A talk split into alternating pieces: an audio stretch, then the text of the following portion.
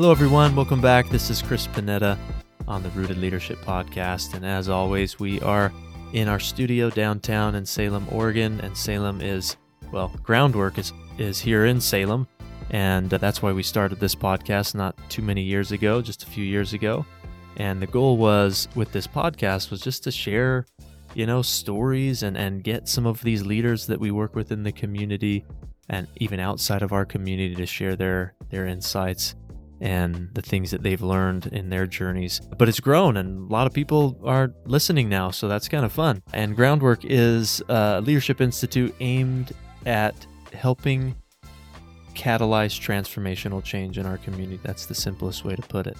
So, got a great show lined up. I got a guest sitting across from me, Evann, and I'll let Evann introduce herself here in in a, a minute. I'll tell you how I met Evann. We every year we have about 20 to 25 participants that go through our institute. And middle of the year, we invite them to nominate a future year. So we don't really do any marketing or anything of, of that nature with groundwork. It's it's all every year we have people that are participating based upon the nominations. So which is really nice. We get all these amazing people that are nominated. We interview them. And so Evann was nominated, and that's how we met her. And I remember you came to one of our mid year events that we had with our group, and I got to meet you there. And you came, went through the interview process, got to know a little bit more about you through that. And you're going to join us next year, and, and then you're going to wait, you're going to know way too much about me. And we're going to, our whole relationship, you know, will, will change after that. As I've experienced the last four years, we get to know each other throughout the year really well. And there's definitely a closeness that we develop amongst everybody. So I'm excited for that. But I'm going to pause there, Evann, and I'll let you introduce yourself. Tell us, you know, who you are and what you do and, and anything else you want to share about yourself.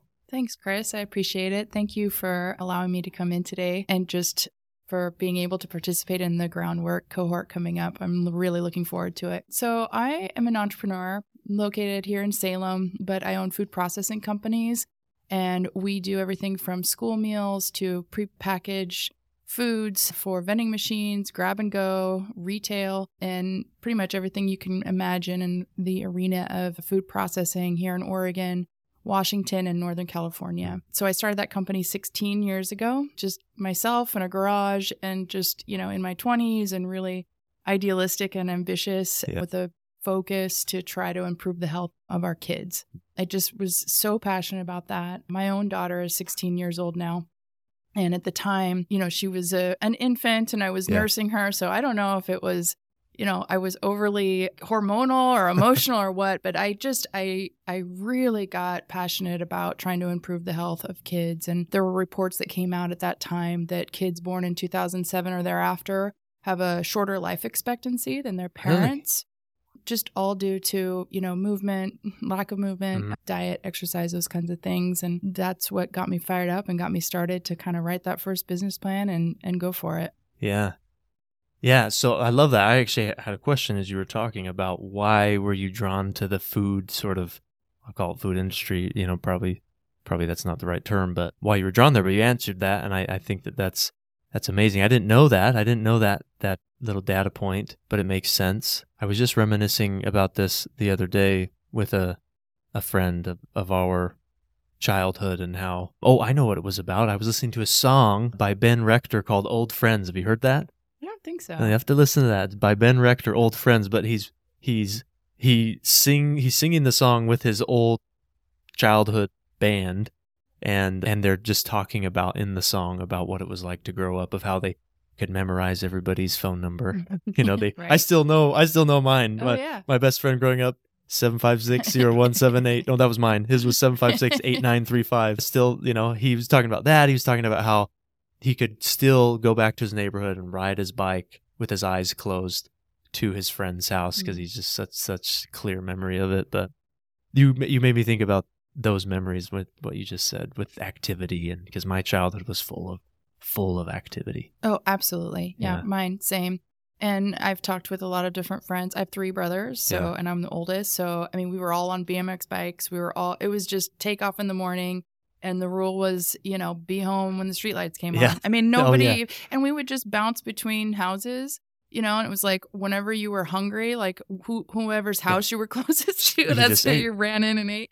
yeah, it was good. Good time. Good way to grow up. Yeah, we were. My wife and I were laughing about how you just knew because you know we have little kids right now, and and it's almost like our kids now are just like we they're cared almost they're cared about like so much that we always have to know where they're at. You know, and they even have the little Gabb watches so they can call us when they when they need it. And we were thinking, man, when I was a kid, my parents didn't know where I was half the time. You know, they I was outside playing somewhere, you know, mm-hmm. at the park down in kind of the the hills area or at somebody's house, and there was just a lot of trust given that mm-hmm. well they'd be home they'll be home by dark and they'll figure out a way to eat. and so now it's just so it's just funny how how things have changed. So I know this isn't the topic of our of our episode as we've discussed and we're going to get into some fun things today those of you listening but but just a side note, what are some what are some as you've been in that world and you've been an entrepreneur in that world, what are some some tips or advice that we can have to especially with with kids to get them more active, eating eating right, eating healthy because that's a scary thing to think that your kids could that you will outlive your kids because of mm-hmm. Healthy habits started at a young age. Yeah, absolutely. I can just speak to my own experience with my daughter when she was little. Yeah. I did a lot of reading just in kind of like the Montessori kind of methodology. And one of the cute little things that I used to do is I would just put things at her level throughout the ho- mm. kitchen mm. or you know, and it just be like produce type items and let her discover those things on her own. So I think that for me was a really helpful thing to not have it be kind of this issue of yeah. eat your vegetables, but more just making it really accessible to her yeah. to make those own choices. I know it's not feasible for everybody, but I always had a garden mm. and just getting kids kind of connected in that way. It's really hard to, you know, water a, a cherry tomato plant and not eat it when eat from it once you actually see you know, fruit on it, yeah. those kinds of things. On the business side of things, I can tell a little story that actually is really funny because when we first started with our menus, we were here in Oregon. Oregon is known, especially back in you know the early to mid 2000s when I started as you know foodie state. We were mm. aware. you know we were definitely on the forefront of artisan foods yeah. and clean clean eating and all of that. And so we had this menu that had been working for years at Oregon schools and we got some pretty big contracts starting about 10 years ago up in like inner city Seattle yeah. and other larger areas with much different demographics and populations. And so we just proudly, you know, brought our Oregon menus to some of these huge schools in downtown Seattle, for instance, and just about had a ride on our hands. Really? Yes, as far as from the kids, just not knowing what anything was, not even being able to understand what some of the produce was. In some cases, actually like getting like aggressive and like throwing food. I mean, just really. That's the other thing I've learned about food is that we're all making choices about food from an emotional standpoint. Mm-hmm. Mm-hmm. Um, no, that's very true. We yeah. really are. And so that's kind of an interesting thing to understand. So we were at a crossroads with our business where the administrators from those schools were saying, just give us the junk. Uh-huh. Just give us the stuff that we've been accustomed to serving. That's what the kids want. Yeah. You know, we want this problem to go away. Now, an interesting thing is that would have made for a much more profitable contract for us if we mm. would have acquiesced to that. I see. But then it's like, that's completely against our principles yeah. and why I started the business. And so that I believe is one of those examples that I'm really proud of with our mm-hmm. team where actual leadership comes in, which is to stick to your principles and find a creative solution that's still serving the customer but not mm-hmm. going against your principles and doing the hard thing. Yeah. And so we had created these transitional menus that we had fresh and local foods menu items and then we went out and we sourced from manufacturers and wherever we could, kind of the clean label, clean ingredient versions of some of the foods that they were accustomed to eating, like the chicken nugget, the yeah. hamburger, those kinds of things, but doing it with a more ethical and mindful mindset as far as the ingredients lists and where yeah. it came from and those kinds of things. And then we just kind of created this transitional menu. And so, with a plan to over,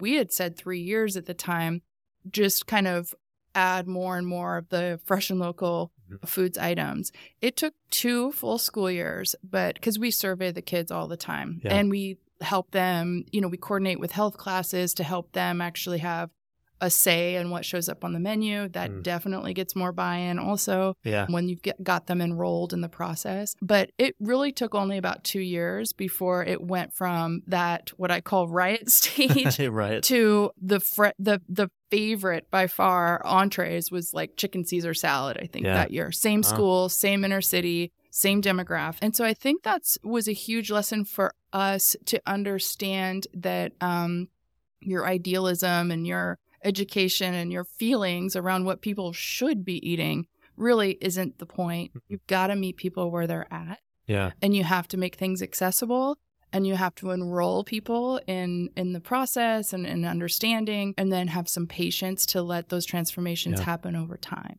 Yeah. Love that. Thanks for sharing that story. A lot of takeaways there, especially things sticking out to me is is sticking with your principles, your values, your your purpose. And we'll get into a lot of that this this next year. And so it seems like sounds like you'll have some amazing things to contribute to some of those conversations that we'll have. Well, as we transition, is there anything? I mean, what else you, could you share about yourself with with anybody listening that, that would be helpful to know before we get into the topic? Yeah, that's a good question. Well, I think one of the things for me, and we've talked a little bit about this, Chris, but is that what is required to start a business from scratch, especially one that's manufacturing, has employees. Yeah. I mean, it just has so much complexity and regulation and all of these things. You know, it just required my sole focus, just laser focus for so many years to be able to to figure it out to pull it off Yeah. to have it work and so as we've been kind of taking this continuous you know improvement mindset over the last several years and just kind of getting more efficient figuring out how to empower other people how Yeah. to delegate things you know all of those things what i'm learning is that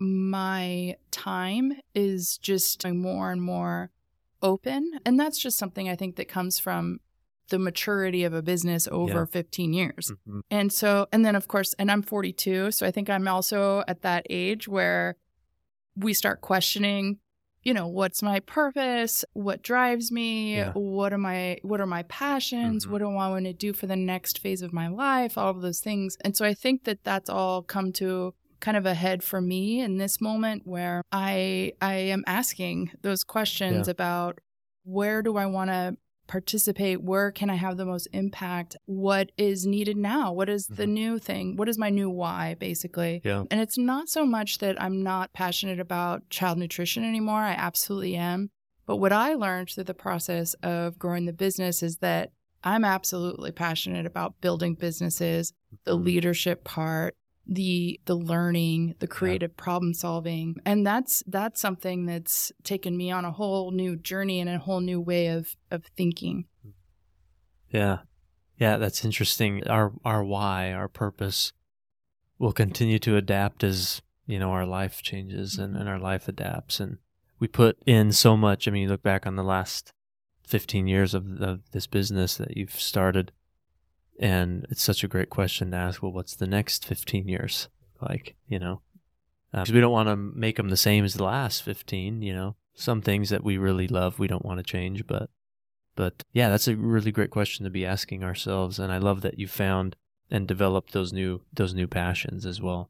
Which I know this whole sort of stage you're at, it was part. I mean, that we talked about in your interview was part of the reason why you felt this is a great year to kind of take something like groundwork on. So I want to use that to maybe segue into to a big part of the topic today, and we talked about this offline beforehand, but for for the listeners, we, you know, we want to get into a little bit about, you know, kind of logistically talking about what people can expect before they they come through our leadership institute. There isn't any other institute out there like it. I mean, this is a year long commitment up, you know, initially, and then a longer commitment as an alumni, right? Obviously, people don't have to participate ever. We're not- forcing anybody to do anything, but but what what's happening here is is is unique, and so there comes with that unique expectations and and a unique experience, and so I was hoping today that we could,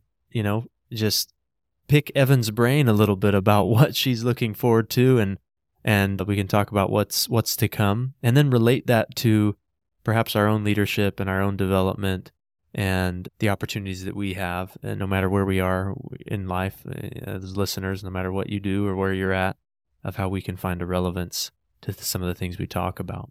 So, Evann, let's start from, you know, from the beginning. You've given good background on yourself. You were nominated by Kevin, right? Correct. Yeah, Kevin Cameron. He's a county commissioner for for anyone listening here. Great guy. He's been in this year's cohort. He's just been a blast. I knew Kevin, you know, several years before groundwork, but it's just been a blast to have him in. So you were nominated by Kevin and then you applied. You filled out the application and then we had the interview. So tell us about those two things. What was what was it like? What did Kevin tell you? What was it like for him to come and ask you about this and tell you about this program and then you apply and then you go through this interview? What was on your mind through all of that process? Yeah, well, I think kind of circling all the way back to the bigger picture, which is everything is about relationships. So, mm-hmm. first of all, my relationship with Kevin has gone back several years. I think I first met him maybe when I sat on the Economic Development Board for Marion. County years and years and years ago, and maybe through the chamber, those kinds of things. But I just always remember Kevin being very encouraging and very interested also in what I was doing and and then we've since built an actual friendship over mm-hmm. the last several years. And so I think that there are certain people in your life that you just really respect and who you have a lot of understanding as far as their philosophy and the way that they approach life. Mm-hmm that when they make a recommendation to you, you just say, you listen, yeah. yeah. absolutely, sure. If if you think I should do yeah. this, then then I'm listening and I'm paying attention." Yeah. So I think that was the a really good thing that that my nomination came from from him who mm-hmm. is someone like that for me. And I knew actually just through our friendship while he was going through the cohort that year how he would talk about different lessons in the classes I knew how committed he was, which I I know how busy he is, and so I just I, I already had taken note just that he was making that kind of commitment of time. Yeah. So I knew that it was something that he really valued mm-hmm. over that year. And then I think just going onto the website and then certainly in the interview process, what struck me is what I would call just kind of the holistic approach. I just was immediately drawn to this idea that leadership or change or being a change agent or philanthropy, even, that perhaps it's not necessarily this specific, you know, cause or that specific mission, but what if we took a more holistic, bigger picture approach and try to help empower all of us to be more effective mm. in whatever areas that we touch with the belief that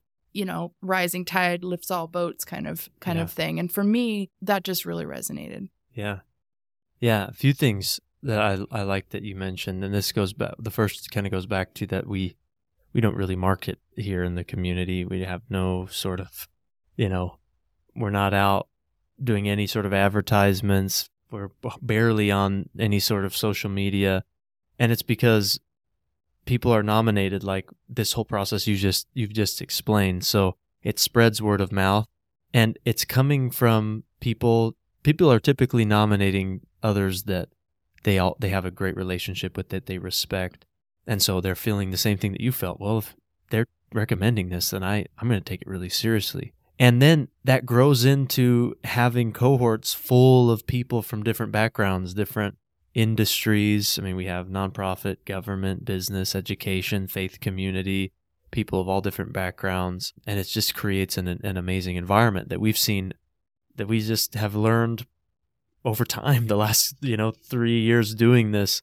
And, and you just don't know what will happen when you first start. And you know this from starting, you know, business. You don't, you don't know what everything that's going to happen. And so you're learning so much as you go. That's been one of the, the gifts that we've learned is the amazing people that get into the room and how they get there makes a huge difference. And so I love that. And the holistic approach you talked about, you know, Groundwork's vision to be a catalyst for transformational change, there's really some key elements to what we're doing. The first is it's it's provided for free by a philanthropist.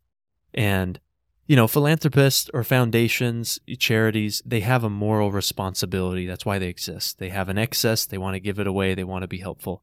And so groundwork is is basically partnering with a philanthropist to do that in their community to here's how you can engage with your community, give back to your community and sustain great things over time. And that's one key, element. Another key element is the cross sector collaboration, having all those people in the room. And then the third key element is what what's taught. So we don't just convene people and have them talk to each other. We have a curriculum and a language and a theory of change that we that we teach, that we learn together, that we go through.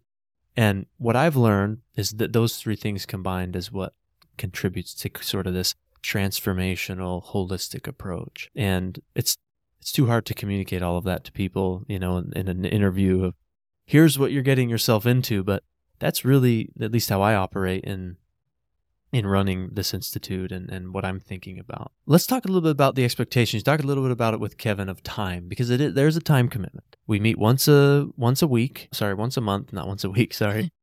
we meet once a month, first Friday of every month, and we start the year with a three day retreat.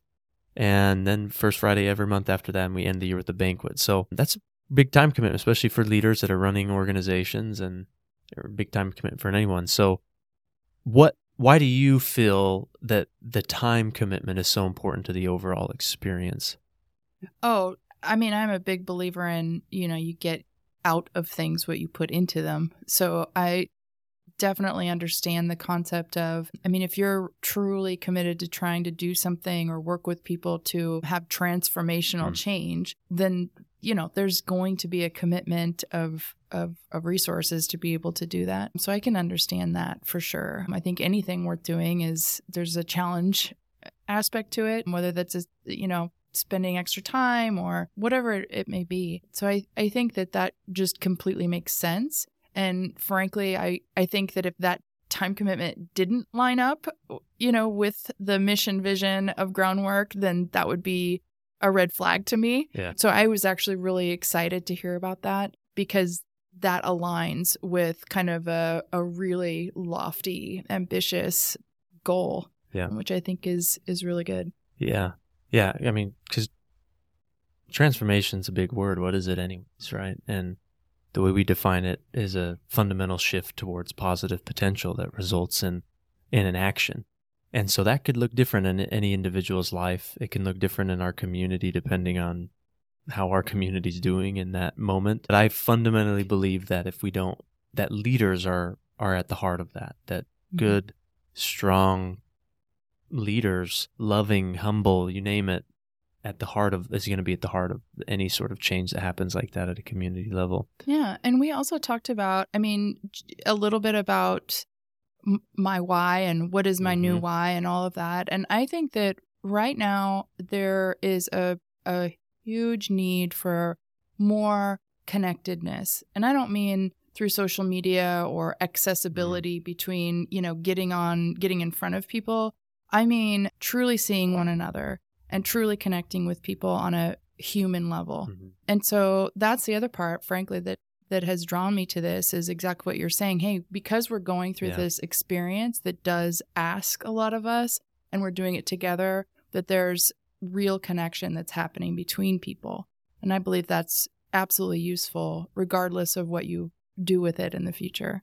Yeah, I that's one of my favorite parts of being being involved in, in groundwork in a significant way is the relationships. Mm-hmm. And I was just telling this story to somebody else the other day. Not really a story, just an observation, but the the Y had their luncheon a couple weeks ago, the YMCA, and you know a lot of people go to those those events. And it was interesting. I was just kind of people watching. I'm kind of introverted, especially in big public spaces. I'm not much of a an extrovert in those in those environments. So I'm I'm just watching people, and the event ends, and you know people after events they kind of go and talk to each other and mingle but i noticed that there was several groundwork alumni in the room and i and i'm biased but i did notice a difference in how they interact with each other mm-hmm. versus how they interact with others. And it's it's simple. They spent so long together a whole year seeing each other every month. And then there's this sense of camaraderie even with people that were in a different year you know? So they might have been a year one or a year two individual and i'm a year three. but they get to know each other because alumni are always coming back and they participate in these monthly sessions. And just knowing that they went through the, a similar thing we share this language around our rooted framework. There's just a, a unique interaction and a connectedness that they share that i observed. That's exciting to me because I'm excited when there's hundreds and hundreds of of, of uh, leaders in our community that have, have had that shared experience. So so another question about the year, and this just goes to kind of expectations and what you're hoping to get out of it, knowing that you have a, a mixture of people. Some of them you'll know, some of them you don't. I mean, what are you really hoping to get get out of the year that will translate into kind of that stage that you're talking about in your life where you're now thinking, okay, what's the next X amount of years going to look like for me? How what are you hoping to gain kind of personally out of it so that you when you walk away you can kind of hang your hat on I've done this or I'm in, I've improved in this way because I did had this experience this last year. And then, you know, what are you looking forward to in general with kind of those relationships that we talked about? Yeah, I I think that um, for me, this transformation that's been happening over the last couple of years is not just professionally, but definitely personally as well. And so I think anytime that you have kind of a safe space and that opportunity to spend a lot of time with a group of people and build that trust, that that's an opportunity to kind of get vulnerable with people, mm. maybe in a way that we don't always allow ourselves to. And so I'm anticipating just being able to grow not only as a leader, but maybe personally as well. Yeah. I think that that's something that I'm excited about. Of course, the synergies of different disciplines, different industries, those kinds of things does absolutely excite me. Yeah. Not only from the kind of practical standpoint of like, well, maybe there's other, you know, business opportunities or ways that we can be helpful or impact you know, our community, but but also in just understanding where different needs are in our community and how maybe some of my skill set or yeah. resources might be able to be applied in other areas that could have a positive impact. Yeah. You you you said something about looking forward to the personal and the professional growth. And I just had a you know random question on and as, as somebody who's started their own their own business, uh, found success in that over the last few years. And this is a kind of a tangent to what we're talking about with with groundwork. But how do you what if what have you found as helpful in in what many would call the work life balance? Because it, there something interesting that does happen throughout groundwork is that you're in this sort of neutral zone where you you wear this hat of I have this role in the community and you're with other people and other leaders in the community that have different roles. But then everybody really gets to know each other at a much deeper kind of personal level. So it kind of is this unique environment where people are sort of bridging this gap that might exist in typical work life balance. And that relates to anybody who's listening right now. We all have a work life balance that we have to figure out because there's no you can't you can't just transition from one to the next perfectly. They they intertwine. So, what have you found as as perhaps some of the biggest challenges there and things that you've learned that are helpful to you now? Yeah. Well, as a mom and a, a, single mom for a lot of years, and obviously with the business and all the other hats that I wear yeah. and responsibilities, I think that the first thing for me was finally just discarding the word balance because because you know you're always feeling like a failure because it's yeah. like everything's not in balance you yeah. know and it's like it's not really at least from my experience it's not really a balancing act it's more like whack-a-mole you know yeah. it's like where am i needed when mm-hmm. and being able to be organized and compartmentalized sometimes enough to be able to kind of do triage yeah. and remain calm through it and bring a positive attitude. I mean, because your kid gets sick and, you know, this happens or that happens or this breaks or that, you know, I mean, it's life is unpredictable. And so for me, I found that as soon as I let go of the premise of I'm supposed to be in balance, balance, at all times and instead making it a priority to take care of my health. So, sleep, eating well, exercise, maybe some, you know, spiritual time or quiet mm-hmm. time or meditation time. I found that those are kind of the basics for me. And if I make it an absolute priority to make sure that I'm doing those things in my life, even when I don't feel like it, yeah. that what that does is it makes me have the capacity to do what I need to do on any given day with all of my responsibilities Yeah. in a way that's graceful and calm and and kind of managing those things and and just ignore the fact or release myself from the belief that I'm supposed to be somehow in this, you know, state at all times where Yeah. everything's balanced. Yeah. Let go of it. I like that. Just get let go of that word balance. Perhaps there's a paradox there of maybe we find a sense of balance Mhm. by kind of embracing the chaos that that is is our lives because you're right there's we're always going to have to give we're always sacrificing something to get another thing you Mhm. know if i want to work harder and make more money create a new opportunity for myself professionally i'm taking time away from my kids if i want to spend more time with my kids i'm taking away my time that i could be in somewhere else and so there's always a give and take Mhm. and there's no perfect balance. So it's really like I like what you said of what are the priorities? Where do where am I most needed right now? And I think that that's a that's a lifelong lesson. In fact, this book sitting right here in front of us, this is our keynote speaker next month at the banquet, Cassie Holmes.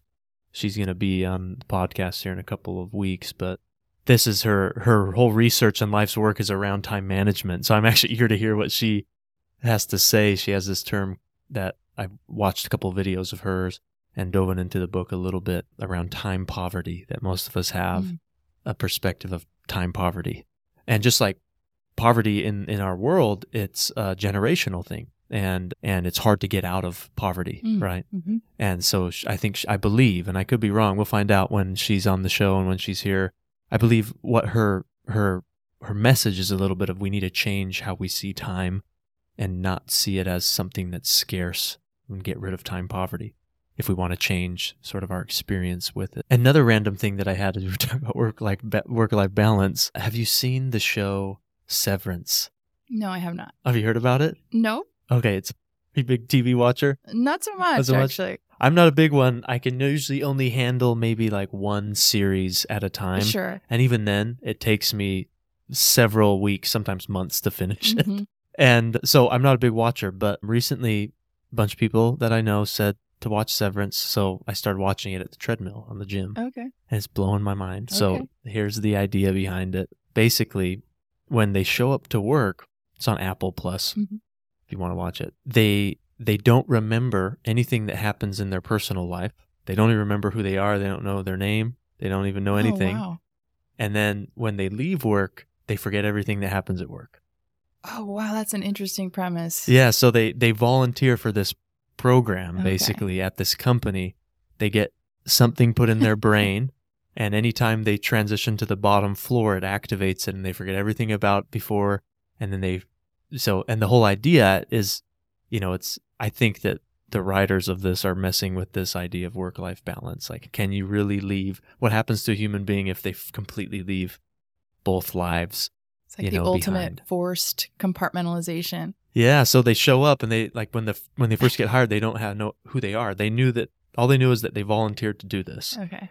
And then when they leave every day, they go back home and all they remember is I'm leaving work now. Like I'm I'm getting off this elevator and now I'm going home, but I have That's no so idea what happened all day. Yeah. So it's really it's been it's been interesting. It's got some some great actors in it. I can't remember his name, but he's in Parks and Rec and anyways. That's not what our our podcast is about to to be uh, show critics, but it's a good. It's a good one. You'll have to Okay. you'll have to watch. Yeah. It's it's kind of a thriller too because there's things going on Okay. that you know there's this debate of what's ethical, what's not, and there's some backstory. And I'm only like two episodes in. And, uh, okay. tomorrow was tomorrow Thursday. It's a cardio day, so I will be on the treadmill and I will be watching that tomorrow Perfect. morning. So I'll give you an update. Okay. Well, thanks thanks for that. That's th- this idea of, of work life balance is always a constant for any anybody in general, specifically for leaders. Leaders do tend to take on a lot. Like you said, it. You, I wrote it down. You said when you took on your business and you were starting it, it required laser focus Mhm. for many many years, and that's why not everybody can start businesses because not everybody can tap into laser being laser focused Mhm. and and I would I would say that many of the leaders that that have come through our institute are that sort of person where they are very high performing. They go, they go, they go, they create, and and it's important to understand the impacts that that might have on our life. And and so the work life balance i love i love what you said. Sometimes we just have to get rid of that word balance because we might never find it. So but but back to kind of the timeline of of the institute i said this before we started recording but our conversation and how we're talking about groundwork right now will be very different in a year from now. And partly part of that is the relationships that that we build. And so i think that was the second part of my question but what what about the different people in the room? And and you talked about this with the connection. Is is both thrilling and and and even there could be some fears there because we have for example we have this year people of complete in in elected positions of different ideologies Mm-hmm. and we have people of all different backgrounds. We had a a really just a powerful moment for me. Is it all right if I share this story? Yeah. And just to give you a picture of this, some of the things that happened, and I want to get your response to to that main question. What do you what is thrilling about it, and and what may be fearful? At at one of our retreats, we had this individual who was sharing. We did we watched the movie the night before, and you'll watch this movie. It's a documentary, and it's about just incredible stories from people all throughout the globe that have overcome tremendous difficulties and forgiven people, moved beyond forgiveness. It's called Beyond Right and Wrong. So there's several stories in there, lots about the Rwanda genocide, Israeli Palestinian conflict, and there's stories of these people forgiving others and moving past heinous things that have that been done to them. And so then we watched that one of the nights. So you have that to look forward to at the retreat. And then the next day we're kind of, you know, we are talking about it. We're we're discussing takeaways the next morning and we had one individual share that you know they have a hard time moving past certain things with certain types of people. Specifically for them it was law enforcement. They grew up when they grew up they witnessed the police officers drag you know their parents their dad outside of the house and beat beat them right? Very traumatic experience. And so this person now has a hard time just trusting law enforcement in general. And this was said knowing that there was a former chief of police in the room, Mhm. right? Just sitting just a few seats down. And, and so as the facilitator of the thing, I'm like watching all of this happen. I'm like, I really hope that nobody's, you know, that, and, and we had a, a really healthy conversation. It got really emotional around a lot of things, but I'm worried now because here's this individual that's sharing this and is basically saying, I don't want to, I don't want to change this perspective. No, that- That's not going to change. Mhm. Like you can't, those things that I witnessed happen to my father, like that's not, that's not going to change for me. That was at least what I felt. And then I'm looking here at this former chief of police and thinking, man, what's going on in their mind? You know, like what's happening behind the scenes here? Like, are mm-hmm. people shutting off? Are they? And, and I don't know. And we're just keep going through the curriculum. So we go through the whole day, you know, seven, eight hours later, and we break for the day, and everybody's leaving. And I watch that this person that, that shared that story is still sitting there, and I'm keeping an eye on this former, you know, chief of police, this law enforcement individual. And I notice that they walk up to the front of the room. They wait till everybody's gone except for me, and I'm kind of off in the background. But they go over to this individual, and then they he kneels down, eye level, and then just has this conversation. I don't know what they said, but it was just really amazing to watch Mhm. that unfold. And and I'm thinking, man, where else are some of these conversations happening? Where else are people having these different perspectives, completely different lives, and then they have this space where they can come and kneel down, look face to face, and have a conversation like that. And those are just those are precious memories for me because I could tell the conversation was went really well and there Mhm. was an embrace and there was, you know, things that, that happened and, and I just I wish I knew what was being said. But that was that was for them to to share and to have that memory. But Hmm. so I think of those sort of examples as that's both thrilling and scary Mhm. sometimes when when we're forcing ourselves to be in the room with different opinions and different perspectives. But that is an outcome. So sorry I took up so much time telling that story, but back to the question of what is thrilling and, and perhaps fearful about this whole experience. I Mhm. mean, there's the personal Yeah. gain that you talked about, but what beyond that, being in this group of people? Yeah. Thank you for sharing that story. That that was that was really it's moving and exciting. That's the thrilling part is to Mhm. think, oh, well, protect, you know, perhaps our cohort will be able to have and share some of those kind of transformational moments. I would say also just in hearing you that what is interesting is that by the gentleman sharing that, knowing that the uh, chief of police was in the room, I think there was already that trust Mm. that was built. So, so from what I hear, I would I would maybe make the assumption that a lot of really good work was already done, and that gets back to just the the the amount of time that you're spending as a cohort together because it was already a safe space for him to be able to even share that regardless of what the outcome was going to be. You know i think i think that's really interesting to know that those kinds of moments can happen because of the work that you do over time to build trust and a safe space so that you can actually tell the truth and be honest about your feelings. So that that part is is definitely thrilling to me. I also am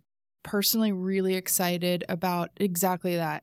Just being able to have opportunities where we really see one another as people and even the the curriculum Yeah. where okay we're going to witness something we're going to see something we're going to consume something and then we're going to talk about it Yeah. i mean something as simple as that is so different from this kind of media social media infotainment cycle where people are being very tribal and kind Yeah. of digging in their heels and just kind of regurgitating you know what what people think is the right thing Mhm. they're of, of noble intent but unfortunately when you do that you're not seeing and hearing people and you're not having a shared experience and you're not talking through things and bringing you know adding value to the overall conversation so those are all the reasons why I, I don't I don't fear that. I'm really excited about that. I feel like that is precisely on this micro level that what we're going to be doing in groundwork Yeah. that absolutely is going to to have to happen at the macro level in order for us as humans to kind of get through this particular period of time that we seem to be in which which is hard to stay positive and feel so divisive and all that i think those experiences are precisely what's going to get us through to a more positive place Yeah. Yeah. Thanks for sharing that. We have uh, reminded me of a, it's a principle that's in our curriculum. We co- we talk about this fundamental relationship that we have with other people that there's the self, which is us, and then there's the other, which could be anybody, and then there's the space between us and that person. And that space between becomes the sort of relationship that we decide we form with them. It could be a stranger on the street. It could be just thinking about somebody that is maybe back home in another state or wherever we might be from. So they don't actually have to physically be there, but there's still a space between us. And if I'm if I'm kind of Mhm. making sense of that, and so there's a space between us, us and others at all times. It's what connects all of us. It's the interwoven humanity that all of us share. We all breathe the same air. We all are on this planet together. We have this shared sense of humanity. And the problem is, and you've outlined some of this, is that oftentimes these spaces between us are really far apart. We're still connected. There's just a really big space. Sometimes we build up walls to try to create separation, but there's still a space there. Sometimes we try to forget about them and ignore them. And so there's this concept and this really this this this call to action that we give of saying we have to dare to explore the space between. We have to dare to venture into it. And what I what I think of is, you know, one of the ugliest world wars, World War One, there was trench warfare, and they used to call that space between the trenches no man's land. And it was a scary place. And so that's what I feel like sometimes it can be, especially when we're in conflict. But even when we're not in conflict and we're just staying in our comfort zone, to dare to explore that space. And we try to not only talk about that principle, but then create the environment where people can dare to explore the space between them and others. We do these things called community digs every session. And you know the idea is that we're digging deep with people so you'll you'll be paired with somebody next year i'm not sure when we'll tell you i think it's going to be january that we'll tell you here's your here's your month that you're assigned and here's your your person that you're paired with and your job is with that person to get to know them as much as you can and before you actually are up for the dig. Because when you get up for the community dig if it was me and you paired you would introduce me and i would Mhm. introduce you. I think we told you about this in the interview. Mhm. and those are those have been really powerful moments for the whole group because it's there that we get to learn that you know somebody likes to do i mean basic get to know you things but things that you just would never know. That somebody likes to do 50 mile like bike rides.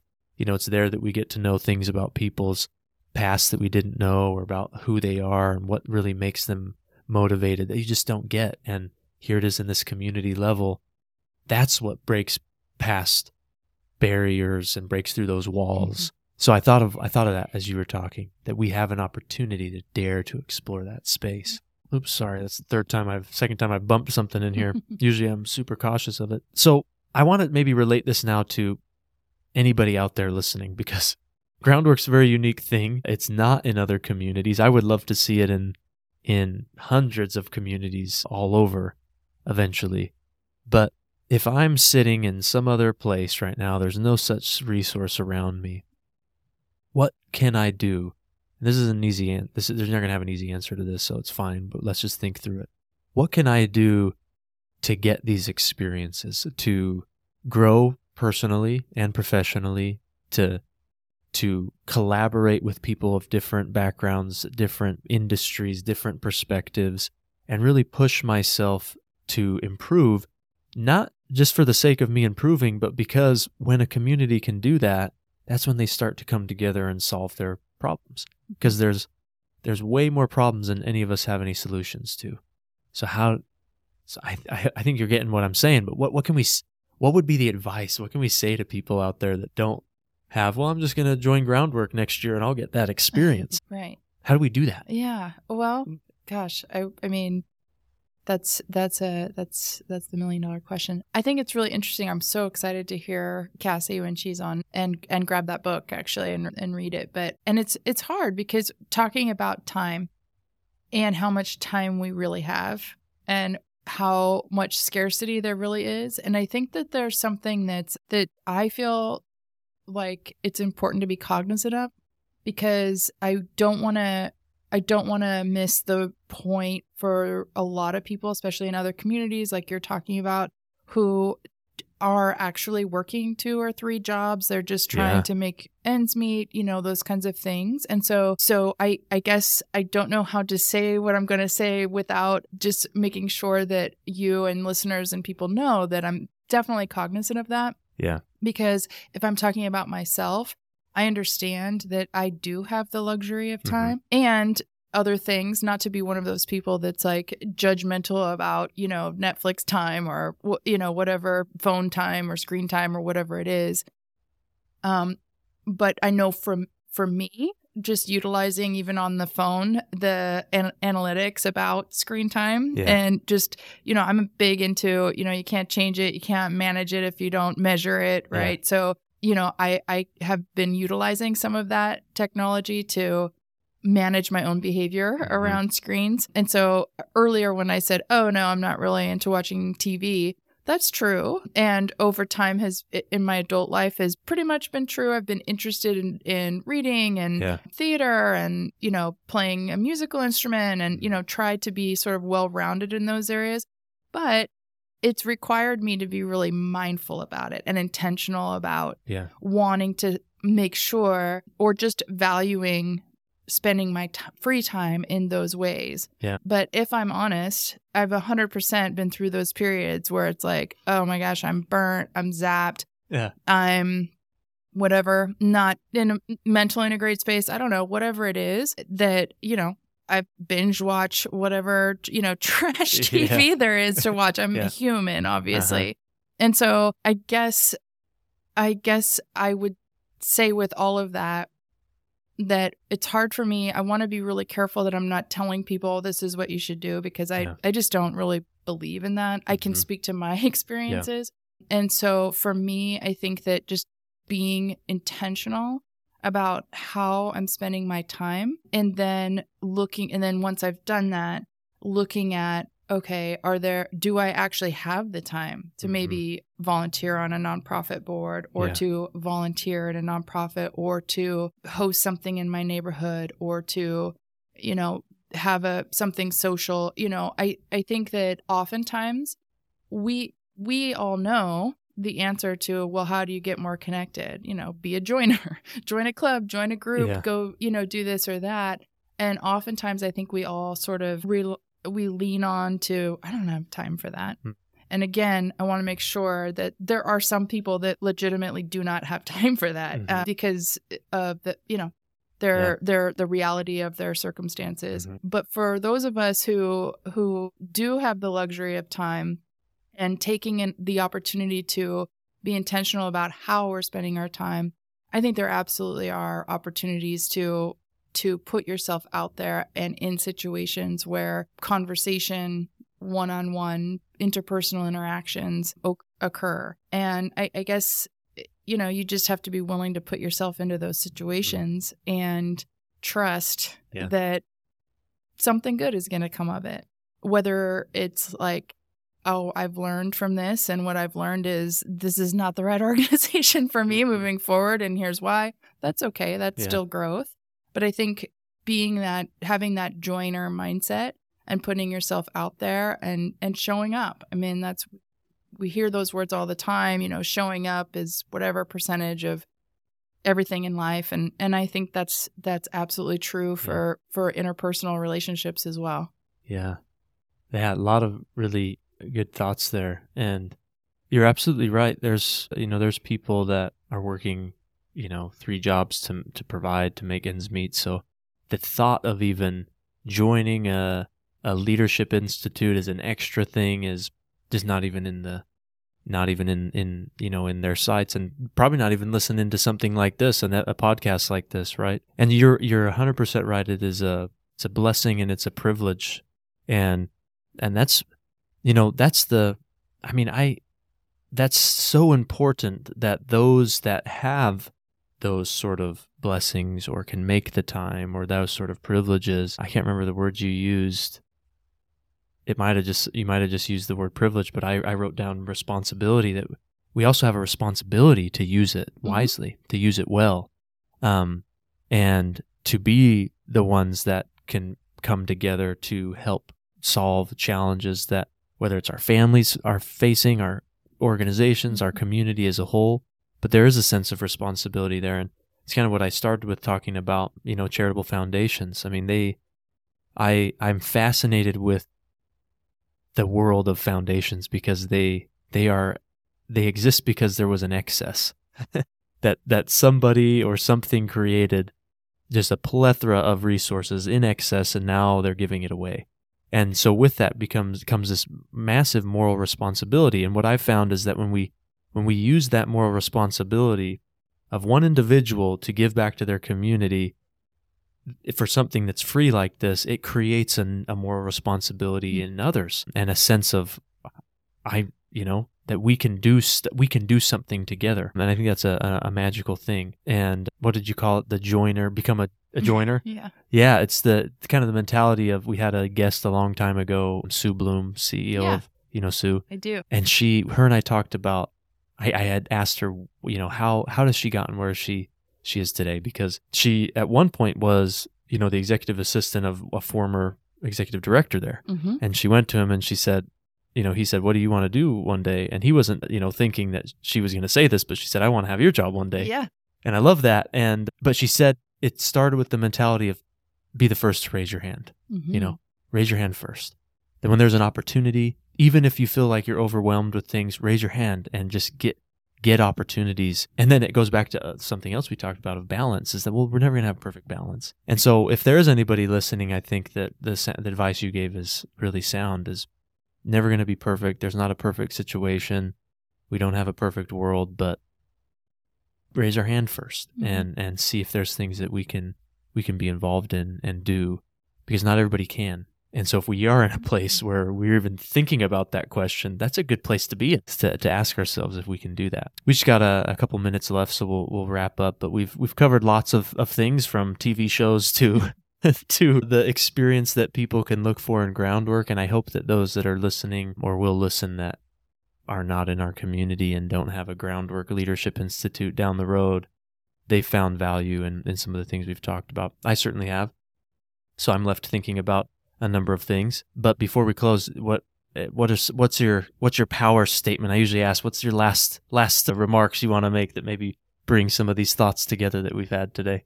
Oh my gosh, a power statement. Power statement. Wow. Well, I will tell you right now that the next thing I'm going to do is fully develop my power statement for the future. so when you're asked, hold on, I got it. Pull it out of your pocket. it. Got it. It used to be your elevator pitch. Now it's your power statement, which I love that actually. That's that's really good. Hmm. Well, I I guess just uh, all the things that we've been talking about. I mean, uh, you know, and I know that vulnerability is a real buzzword right now, and we're talking about it in personal growth and in business and all those things. But it it really is true that you know, I I I think that if we can start to peel back the layers of ourself a little bit and just get past the fear of doing that.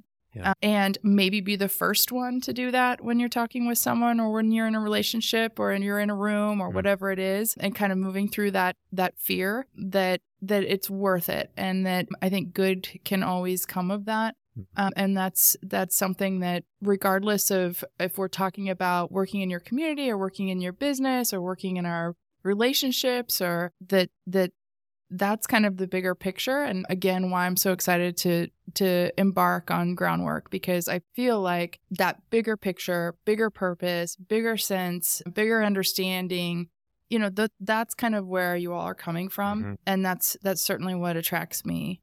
Yeah. Something bigger than ourselves. Yes, exactly.